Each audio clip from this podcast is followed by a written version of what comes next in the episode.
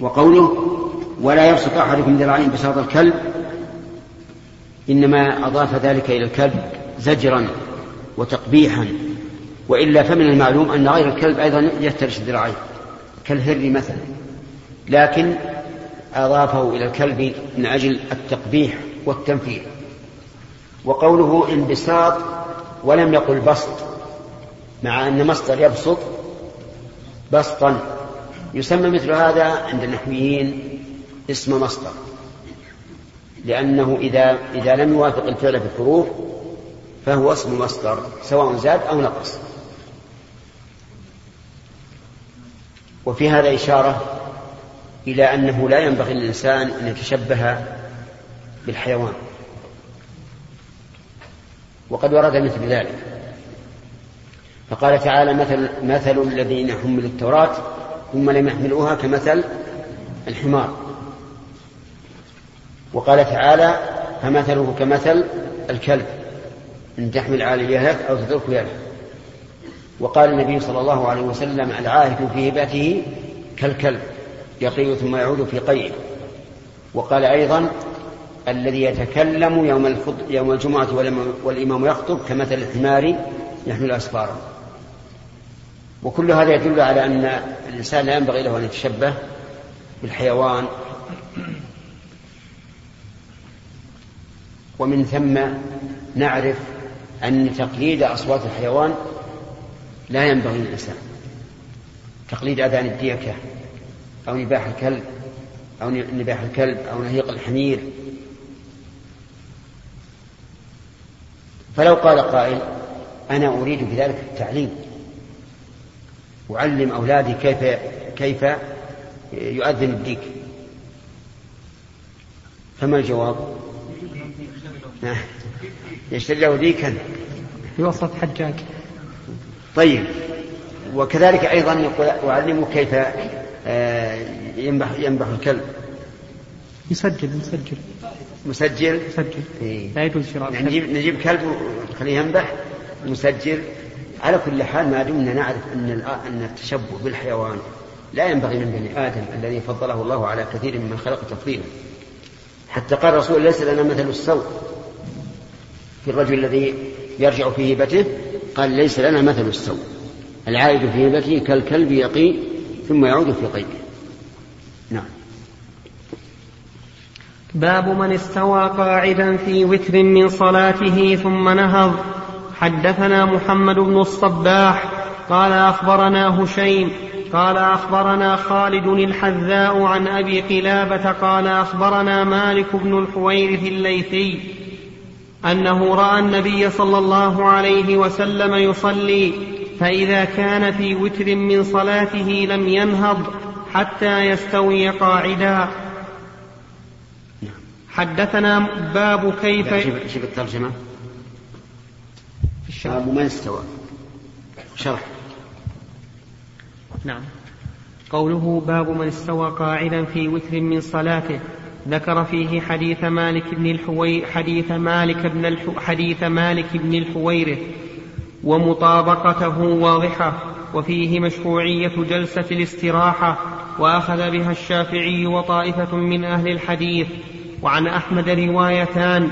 وذكر الخلال أن أحمد رجع إلى القول بها ولم يستحبها الأكثر واحتج الطحاوي بخلو حديث أبي حميد عنها واحتج الطحاوي بخلو حديث أبي حميد عنها فإنه ساقه بلفظ فقام ولم يتورك وأخرجه أبو داود أيضا كذلك قال فلما تخالفا واحتمل أن يكون ما فعله في حديث مالك بن الحويرث بن الحويرث لعلة كان كانت به فقعد لأجلها لا أن ذلك من سنة الصلاة ثم قوى ذلك بأنها لو كانت مقصودة لشرع لها ذكر مخصوص وتعقب بأن الأصل عدم العلة وبأن مالك بن الحويرث هو راوي حديث صلوا كما رأيتموني أصلي.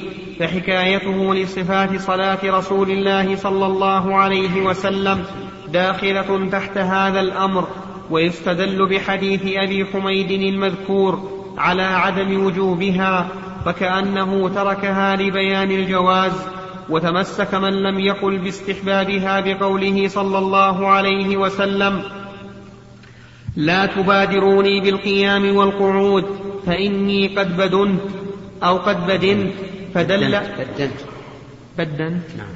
فإني قد بدنت. فدل على أنه كان يفعلها لهذا السبب فلا يشرع إلا في حق من اتفق له نحو ذلك. وأما الذكر المخصوص فإنها جلسة خفيفة جدا استغني فيها بالتكبير المشروع للقيام فإنها من جملة النهوض إلى القيام. ومن حيث المعنى إن الساجد يضع يديه وركبتيه يضع يديه وركبتيه ورأسه مميزا لكل عضو وضع فكذا ينبغي إذا رفع رأسه ويديه أن يميز رفع ركبتيه وإنما يتم ذلك بأن يجلس ثم ينهض قائما. نبه عليه ناصر الدين بن المنير في الحاشية ولم تتفق الروايات عن أبي حميد على نفي هذه الجلسة كما يفهمه صنيع الطحاوي بل أخرجه يفهمه. كما يفهمه صنيع الطحاوي بل أخرجه أبو داود أيضا من وجه آخر عنه بإثباتها وسيأتي ذلك عند الكلام على حديثه بعد بابين إن شاء الله تعالى. وأما قول بعضهم لو كانت سنة لذكرها كل من وصف صلاته فيقوى أنه فعلها للحاجة ففيه نظر فإن السنن المتفق عليها لم يستوعبها كل واحد ممن وصف وإنما أخذ مجموعها من مجموعهم. انتهى؟ نعم انتهى. على كل حال المسألة فيها خلاف. منهم من استحبها مطلقا ومنهم من لم يستحبها مطلقا. ومنهم من فصل وقال إذا كانت أرفق بالإنسان فإن الله تعالى رفيق يحب الرفق في الأمر كله. وتكون أرفق بالإنسان إذا إذا احتاج إليها لكبر أو مرض أو ضعف أو وجع في مفاصله أو ما أشبه ذلك. وأما إذا كان سليما فالأفضل أن ينهض بقوة ونشاط. وإلى هذا ذهب الموفق رحمه الله صاحب المغني. وابن القيم في زاد المعاد ولم ولم أعرف لشيخ الإسلام رحمه الله فيها كلاما لكنه قال إذا كان الإمام لا يرى جلسة الاستراحة فإنه لا ينبغي للمأموم أن يجلس أن يجلسها ولو كان يراها تحقيقا للمتابعة أي متابعة الإمام وهذا ما غفل عنه كثير من الناس الذين يرون استحبابها تجدهم يجلسون والإمام قائم. وهم على كل حال مجتهدون لكن ليس كل مجتهد مصيبا. فالصواب أنه أن من تابع إماما لا, لا يجلس فإنه لا يجلس. أما من تابع إماما يجلس فإن الأفضل أن يجلس وإن كان لا يرى الجلوس. لأن متابعة الإمام مهمة جدا. ولهذا سقط التشهد الأول عن المأموم إذا قام الإمام عنه ساهيا مع أنه من واجبات الصلاة. وسيأتي في الباب الذي بعده ما يدل على أن الرسول صلى الله عليه وسلم كان يفعلها للحاجة. خلينا نكمل الباب اللي بعده. نعم. باب كيف يعتمد على الأرض إذا قام من الركعة. حدثنا معل بن أسد قال حدثنا وهيب عن أيوب عن أبي قلابة قال جاءنا مالك بن الحويرث فصلى بنا في مسجدنا هذا فقال إني لأصلي بكم وما أريد الصلاة ولكن أريد أن أريكم كيف رأيت النبي صلى الله عليه وسلم يصلي؟ قال أيوب فقلت لأبي قلابة وكيف كانت صلاته؟ قال مثل صلاة شيخنا هذا يعني عمرو بن سلمة قال أيوب وكان ذلك الشيخ يتم التكبير وإذا رفع رأسه عن السجدة الثانية جلس واعتمد على الأرض ثم قام.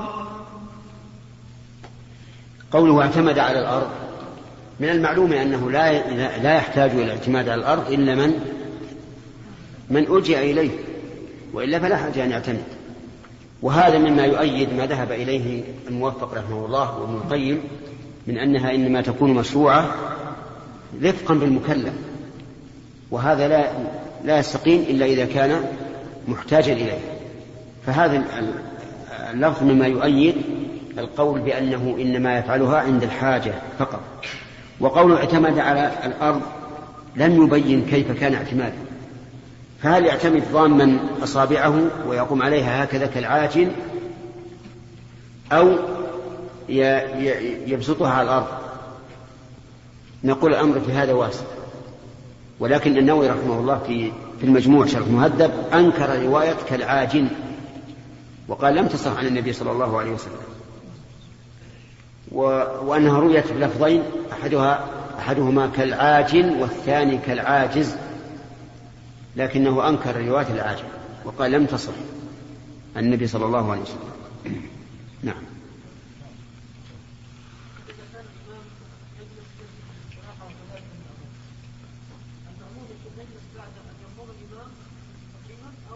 لا مع الإمام.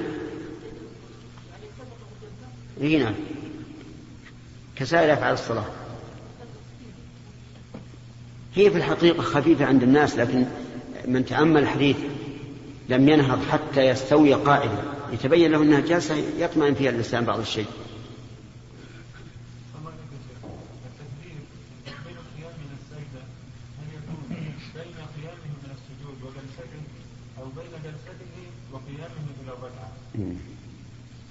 لا يكون إذا نهض من السجود. إذا نهض من السجود كبر. نعم.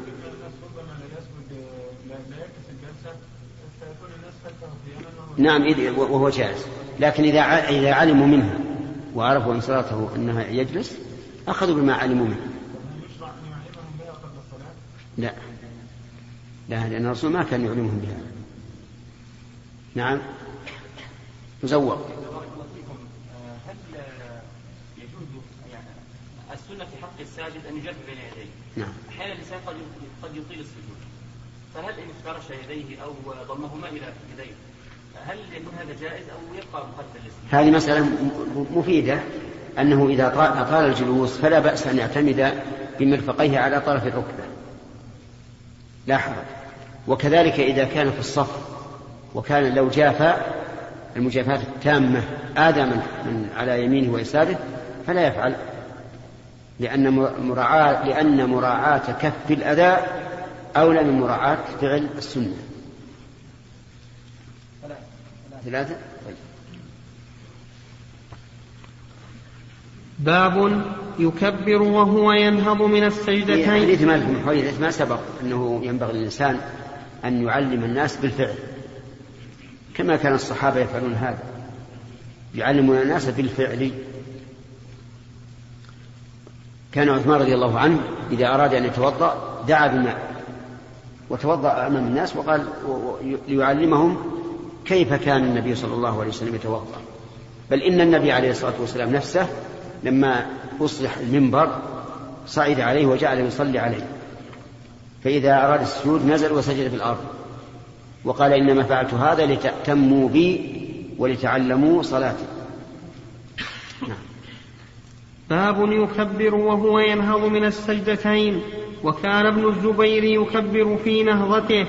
حدثنا يحيى بن صالح قال حدثنا فليح بن سليمان عن سعيد بن الحارث قال صلى لنا أبو سعيد فجهر بالتكبير حين رفع رأسه من السجود وحين سجد وحين رفع وحين قام من الركعتين وقال هكذا رأيت النبي صلى الله عليه وسلم. قول وحين رفع منين؟ السجود.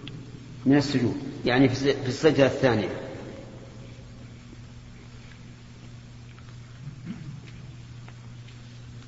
مش. حدثنا سليمان بن حرب قال حدثنا حماد بن زيد قال حدثنا غيلان بن جرير عن مطرف قال صليت أنا وعمران وان صليت أنا وعمران صلاة خلف علي بن أبي طالب رضي الله عنه فكان إذا سجد كبر وإذا رفع كبر وإذا نهض من الركعتين كبر فلما سلم أخذ عمران بيدي فقال لقد صلى بنا هذا صلاة محمد صلى الله عليه وسلم أو قال لقد ذكرني هذا صلاة محمد صلى الله عليه وسلم. قولك كان إذا سجد كبر يعني إذا هوى إلى السجود. وكذلك إذا رفع يعني إذا نهض كما كان ابن الزبير يكبر في نهضته. واختلف العلماء فيما لو بدأ التكبير قبل الشروع في الانتقال أو أتمه بعد الوصول إلى الركن. فمن العلماء من قال إن تكبيره لا يصح وأنه إن فعل ذلك متعمدا بطلت الصلاة وإن كان ساهيا جبره بسجود السهو. والصواب أنه أن الأمر ليس كذلك. وأنه إذا أتمه في حال الانتقال أو ابتدأ به في حال الانتقال فإنه يجزي فمثل لو قال الله أكبر وقال الله وهو قائم ثم في حال هويه إلى السجود أو الركوع كمل. فالتكبير مجزي وكذلك لو قال الله أكبر في أثناء هويه وكمل وهو قد وصل إلى الركن الثاني الركوع والسجود فإنه يجزي نعم. اجتهد بعض الأئمة اجتهادا عجيبا. قال لا أكبر حتى أصل إلى الركن. مخافة؟ يسبقوني. نعم. آه، أن يسبقني الناس. وهذا غلط. أن تفعل ما تؤمر به. واللوم على من من خالف. نعم. خالد قال الله اكبر وهو قبل ان يشرع في الانتقال أو قال الله اكبر بعد ان انتهى من الانتقال يعني أكمل التكبير قبل أن ينتقل. لا قال الله أكبر ثم شرع أي يعني أكمل التكبير قبل أن يشرع. وكذلك في السجود بدأ به حين بعد أن وصل. هذا لا يجزئ التكبير. نعم. نعم. قال إني لأصلي بكم وهو غريب الصلاة. نعم. هل صلى الامام صلاه اي نعم. لكن معناه إنه ليس هذا وقت الصلاة بالعاده ولست قاصدا للصلاة حسب عادته. وليس المعنى أن هذه صلاة تمثيل يعني صلى بهم صلاة تمثيليه لا. هو صلى صلاة أرادها لكنه لا يريد الصلاة يعني ليس هذا وقتا لكونه يصلي فيه. إيش؟ اي ما أدري لكن الظاهر إنها ليست فريضة. لأنه لو كانت فريضة لكن يريد الصلاه كل إنسان يريد أن يصلي إذا صلى نعم. إذا جماعة الراتبة الصلاة يعني صلوا جماعة في الراتبة؟ هذه إن اتخذوها سنة فلا. أما إذا أحيانا فلا بأس. نعم هل المأموم إذا ترك الركن خلف الإمام هل يفسد صلاته؟ إي نعم. إذا ترك الركن بطل الصلاه فلو أنه مثلا نسي أن يركع مع الإمام. ثم تابع إمامه ولم يركع فصلاته غير صحيحة. ثلاثة. باب سنة الجلوس في التشهد.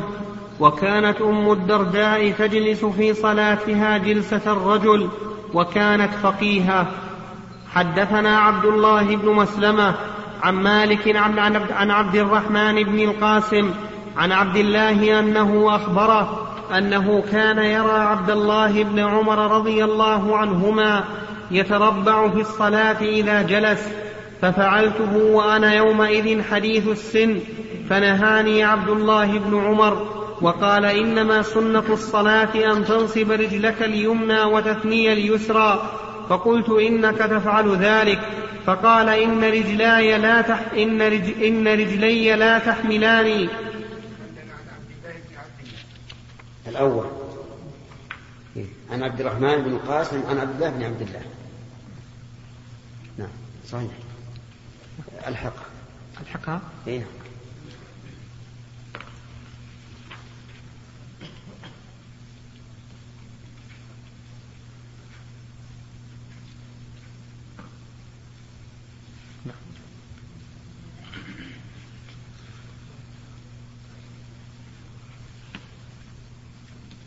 في هذا دليل على هذا الترجمة والحديث.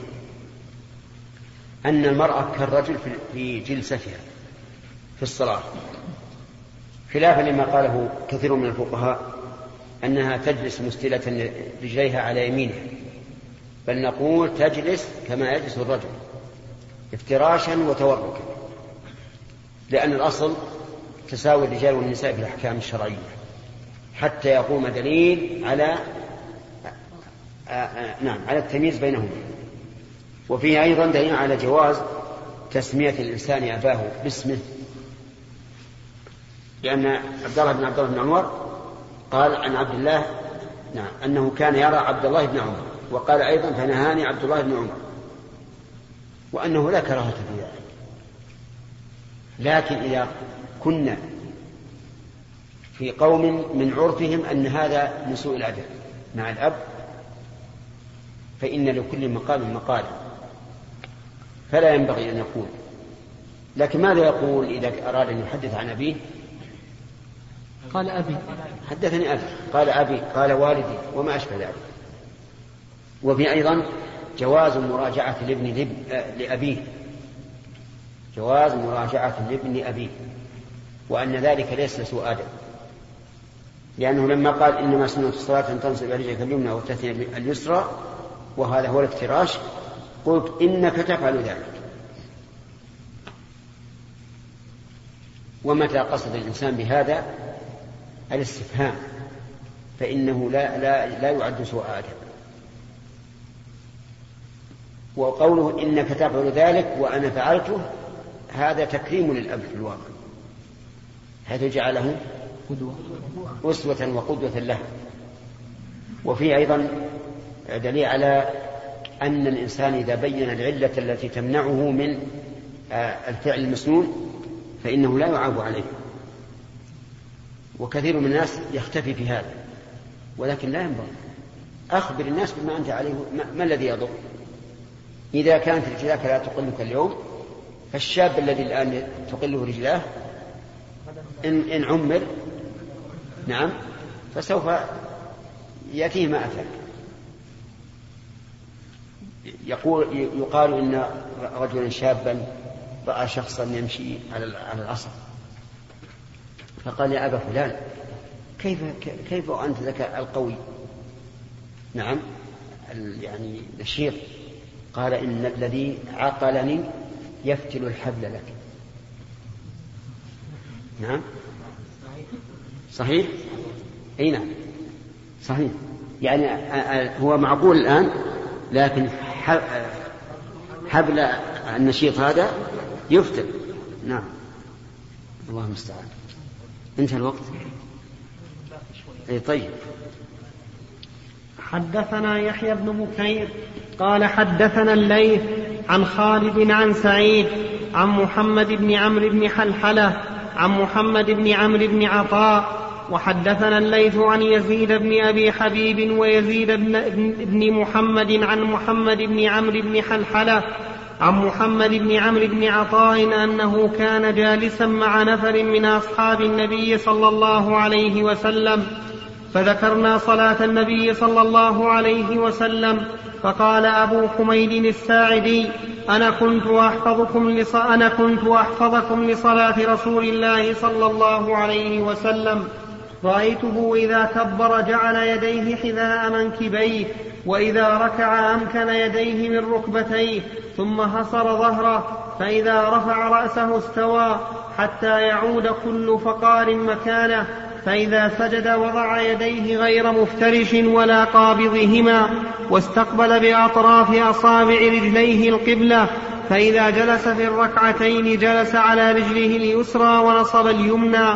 وإذا جلس في الركعة الآخرة قدم رجله اليسرى ونصب الأخرى وقعد على مقعدته وسمع الليث يزيد بن أبي حبيب ويزيد, ويزيد من محمد بن حلحلة وابن حلحلة من ابن عطاء قال أبو صالح عن الليث كل فقار وقال ابن المبارك ابن المبارك عن يحيى بن أيوب قال حدثني يزيد بن أبي حبيب أن محمد بن عمرو حدثه كل فقار.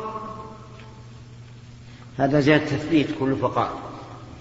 استدل بعض بعض العلماء بقوله كل فقال مكانه أنه ينبغي بعد الرفع من الركوع أن يسدل يديه حتى ترجع المفاصل على مكانها ولكن هذا الاستدلال يكون دليلا عليه وليس دليلا له. لأن نقول حتى يعود كل فقار مكانه آه، أين مكان اليدين قبل الركوع؟ على الصدر.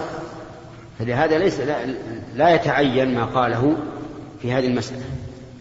والصواب أن الإنسان بعد الرفع من الركوع يضع يده اليمنى على ذراعه اليسرى كما في حديث سهل بن سعد. كان الناس يؤمرون أن يضع الرجل يده اليمنى على ذراعه اليسرى في الصلاة.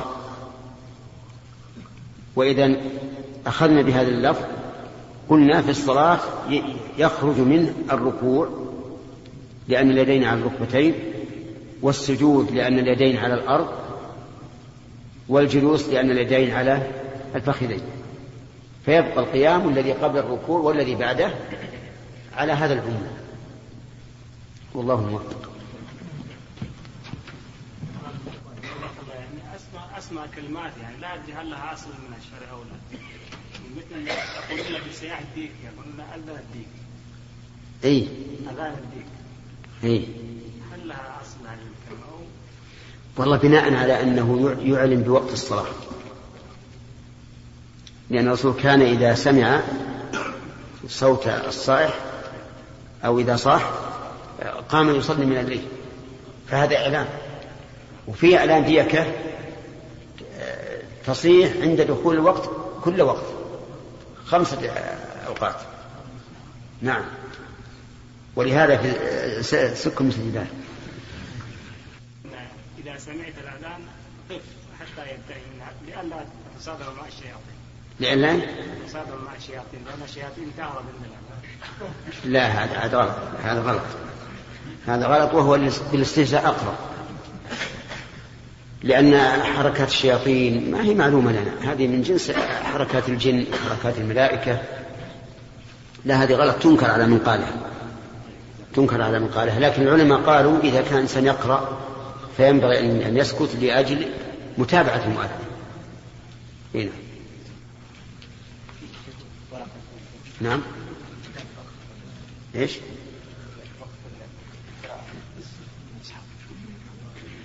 توجد كتب لمعرفة الوقت والابتداء من أشهرها المقفى في معرفة الوقت والابتداء لابن النحاس. سمعت فؤاد؟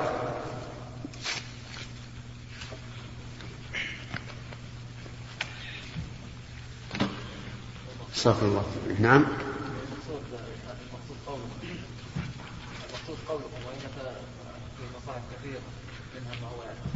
أي نعم. صحيح. يعني أحيانا تجد في في بعض العلامات الوصل أولى وليس كذلك أو القطع أولى وليس كذلك أو الوقت جائز وهو غير جائز أو بالعكس. صحيح هذا شيء مشاهد. أي نعم.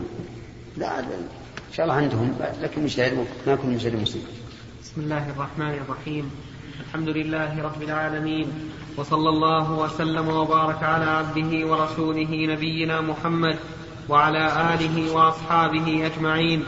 أما بعد فقد قال الإمام البخاري رحمه الله تعالى في صحيحه في كتاب صفة الصلاة باب من لم ير التشهد الأول واجبا لأن النبي حديث ابن حميد ما خلصنا الظاهر. بسم الله الرحمن الرحيم. انتهينا على قوله كل فقار مكان. وبينا أن بعض العلماء استدل به على أنه بعد الركوع لا يقبض يديه يعني لا يضع يده اليمنى على ذراعه اليسرى لأجل أن تتذلل اليدان فيكون كل فقار مكان. وقلنا أن هذا ليس بمتعين إذ من الجائز أن يكون المراد كل فقار مكانه قبل الركوع. وما دام الاحتمال موجودا فإنه لا يتعين أن يكون الدليل في جانب المستدل به. وفيه أيضا فإذا جلس في الركعتين جلس على رجله اليمنى ونصب اليمنى. هذا الجلسة جلسة التشهد الأول. يجلس على رجله اليسرى وينصب اليمنى. ينصب القدم ولا ينصب الساق والفخذ؟ القدم. ما في إشكال. وإذا جلس في الركعة الآخرة قدم رجله اليسرى ونصب الأخرى وقعد على مقعدته. قدمها أمامه ولا قدمها من حيث هي يعني محنية أو مثنية الثاني. الثاني لا شك فيه أيضا. وكيف يقدمها؟ يقدمها من تحت ساق الرجل اليمنى. واليمنى منصوبة وهذا أسهل ما يكون من من صفات التورك. فإذا كان الإنسان يستطيع أن أن ينصب اليمنى وفي قوله إذا جلس في الركعة الآخرة مع قوله إذا جلس في ركعتين دليل على أن التورك إنما يكون في صلاة فيها تشهدان وهذا أصح الأقوال في هذه المسألة. ومن العلماء من قال يتورك في كل تشهد يعقبه سلام فيتورك على هذا القول في في الثنائية وليس كذلك. والصواب أنه إنما يتورك في الثلاثية والرباعية. والحكمة من ذلك لي- ليكون هناك فرق بين التشهد الأول والتشهد الثاني. وكنت أقول سابقا لكل جلسة من جلسات الصلاة خصوصية فالجلسة بين السجدتين يكون مفترشا. وتكون اليد اليمنى مبسوطة على الفخذ الأيمن واليسرى واليد اليسرى مبسوطة على الفخذ الأيسر. جلسة التشهد الأول يكون مفترشا لكن تكون اليمنى مقبوضة الأصابع الثلاثة واليسرى مبسوطة. وهنا يظهر الفرق بين جلسة التشهد وجلسة ما بين السجدتين. بماذا يكون الفرق؟ قبض اليمنى. بقبض اليد اليمنى في التشهد وبسطها في الجلسة بين السجدتين. والتشهد الأخير يكون فيه التورك مع قبض اليد قبض الأصابع.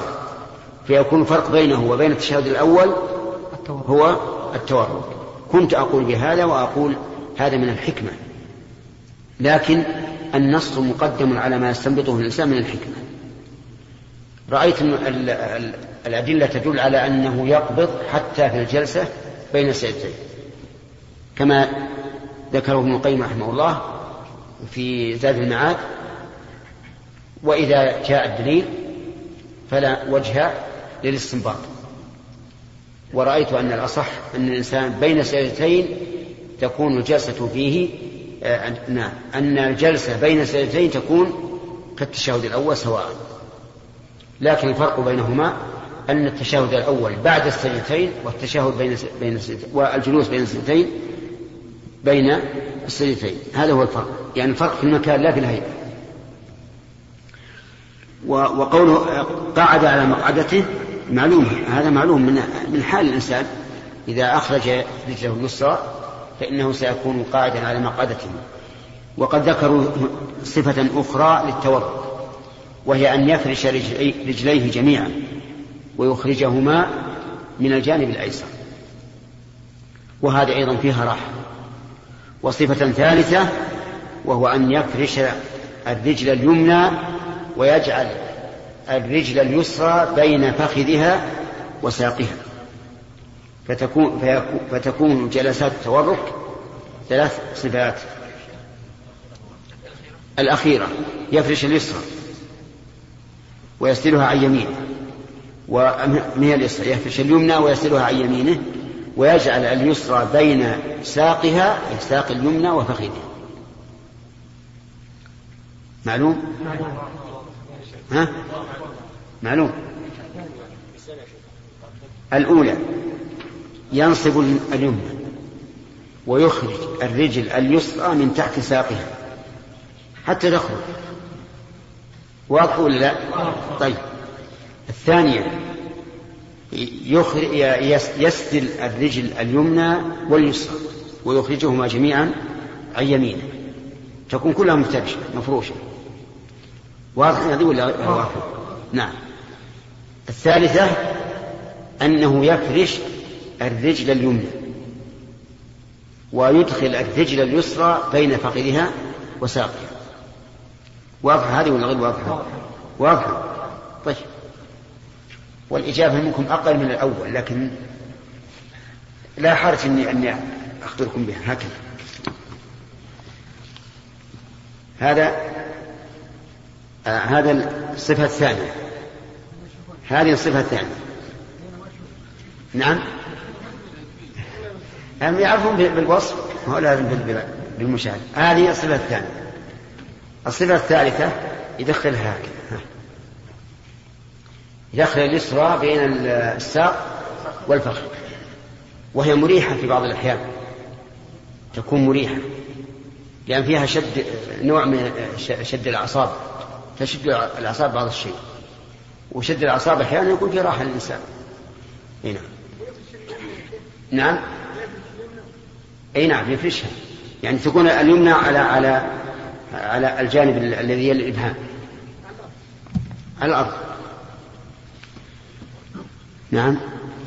أقرأ الحديث يا شيخ. اي لا في باقي علينا يقول.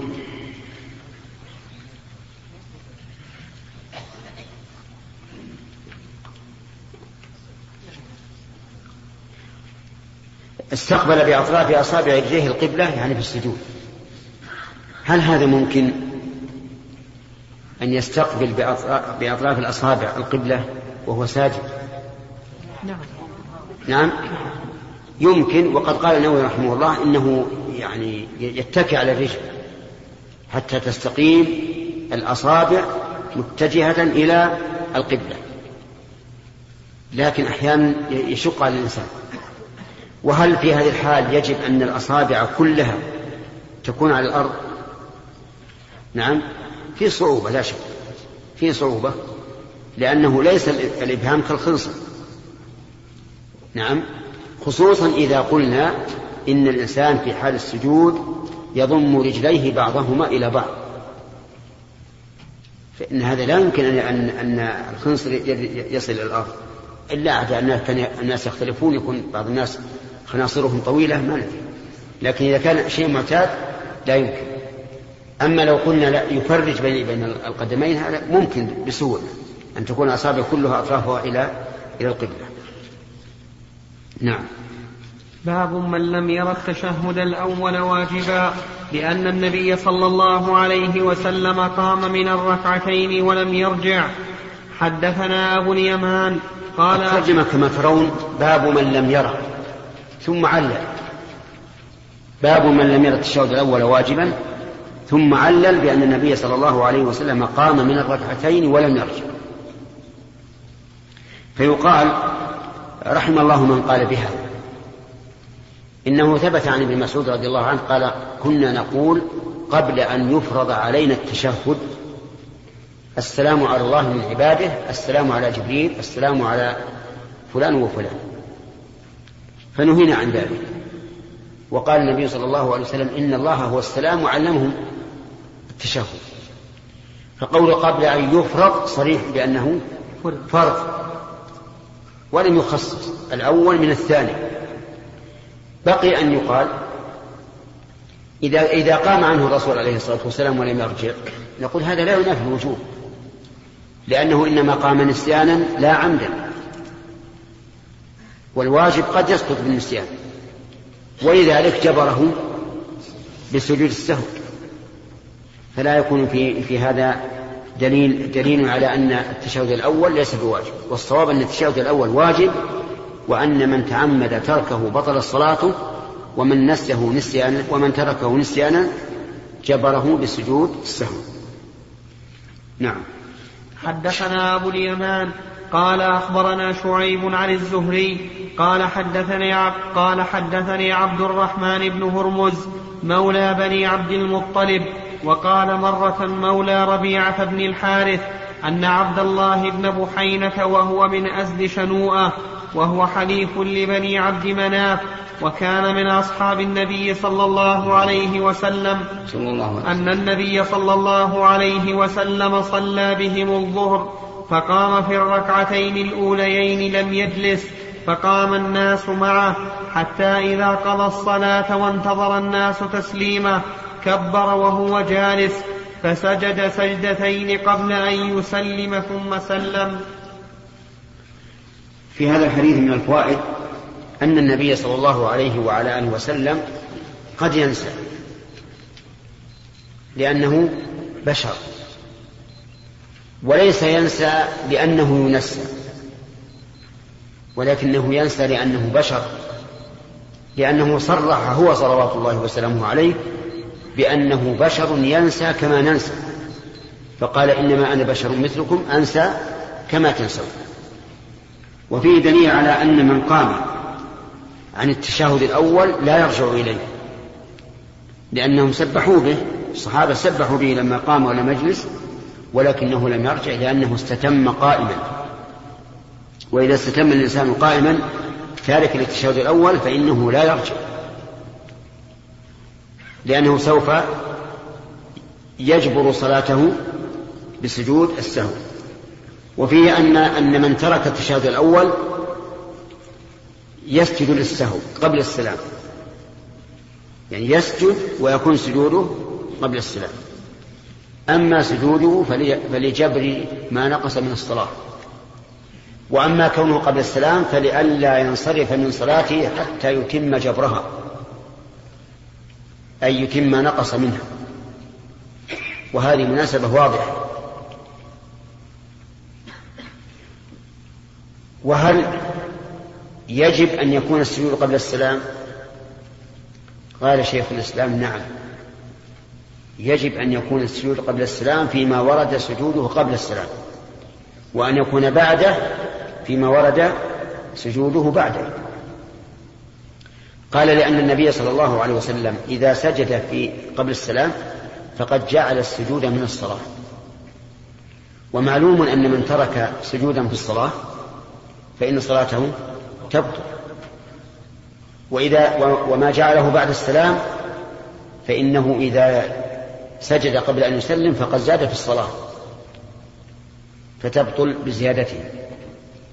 ولا شك أن قول شيخ الإسلام رحمه الله قوي جدا. لكن المشكل العمل به. لأن عامة لأن عامة أئمة المسلمين أعني أئمة المساجد لا يفقهون هذا. بل ينكرون السجود بعد السلام حتى إن بعضهم نسأل الله لنا ولهم الهداية يعلم أن السجود بعد السلام لكن يقول إن سجدت بعد السلام شوشت على الناس. فيقال له أنت تشوش على الناس أول مرة ثاني مرة. لكن دعهم يفقهون منك من لسانك وفعلك. أما أن تقرر عليهم صباحا ومساء بأن السجود يكون قبل السلام في كذا ويكون بعد السلام في كذا ثم تصلي بهم وتخالف ما الفائدة من العلم؟ ولهذا نقول إنه يشوش عليهم في أول مرة أو ثاني مرة. ثم يعرفون الحكم. ثم ينبغي له أيضا إذا أتى بما يخالف ما يعلمون أن يحدثهم بعد الصلاة ويعلمهم حتى يكون على بصيرة ويسلم من ألسنتهم ويطمئن في صلاته على صلاته طيب فلو رجع بعد أن استتم قائما نحن قلنا إن الحديث يدل على أنه إذا استتم قائما لا يرجع فلو رجع فقال العلماء إن تعمد بطل الصلاة إلا أن يكون جاهلا. وإن لم يتعمد أو كان جاهلا لم تبطل. طيب وهل مثل ذلك لو قام إلى ركعة زائدة فإننا نقول له إن, استتممت قائما فلا تجلس. أم ماذا؟ لا نقول يجب أن ترجع حتى لو قرأت الفاتحة حتى لو ركعت وعرفت أنك زدت بعد من الركوع فارجع. طيب هل مثل ذلك لو ترك سجدة من السجود؟ قام من السجدة الأولى. هل نقول إذا استتم قائما لا يرجع؟ هنا يرجع.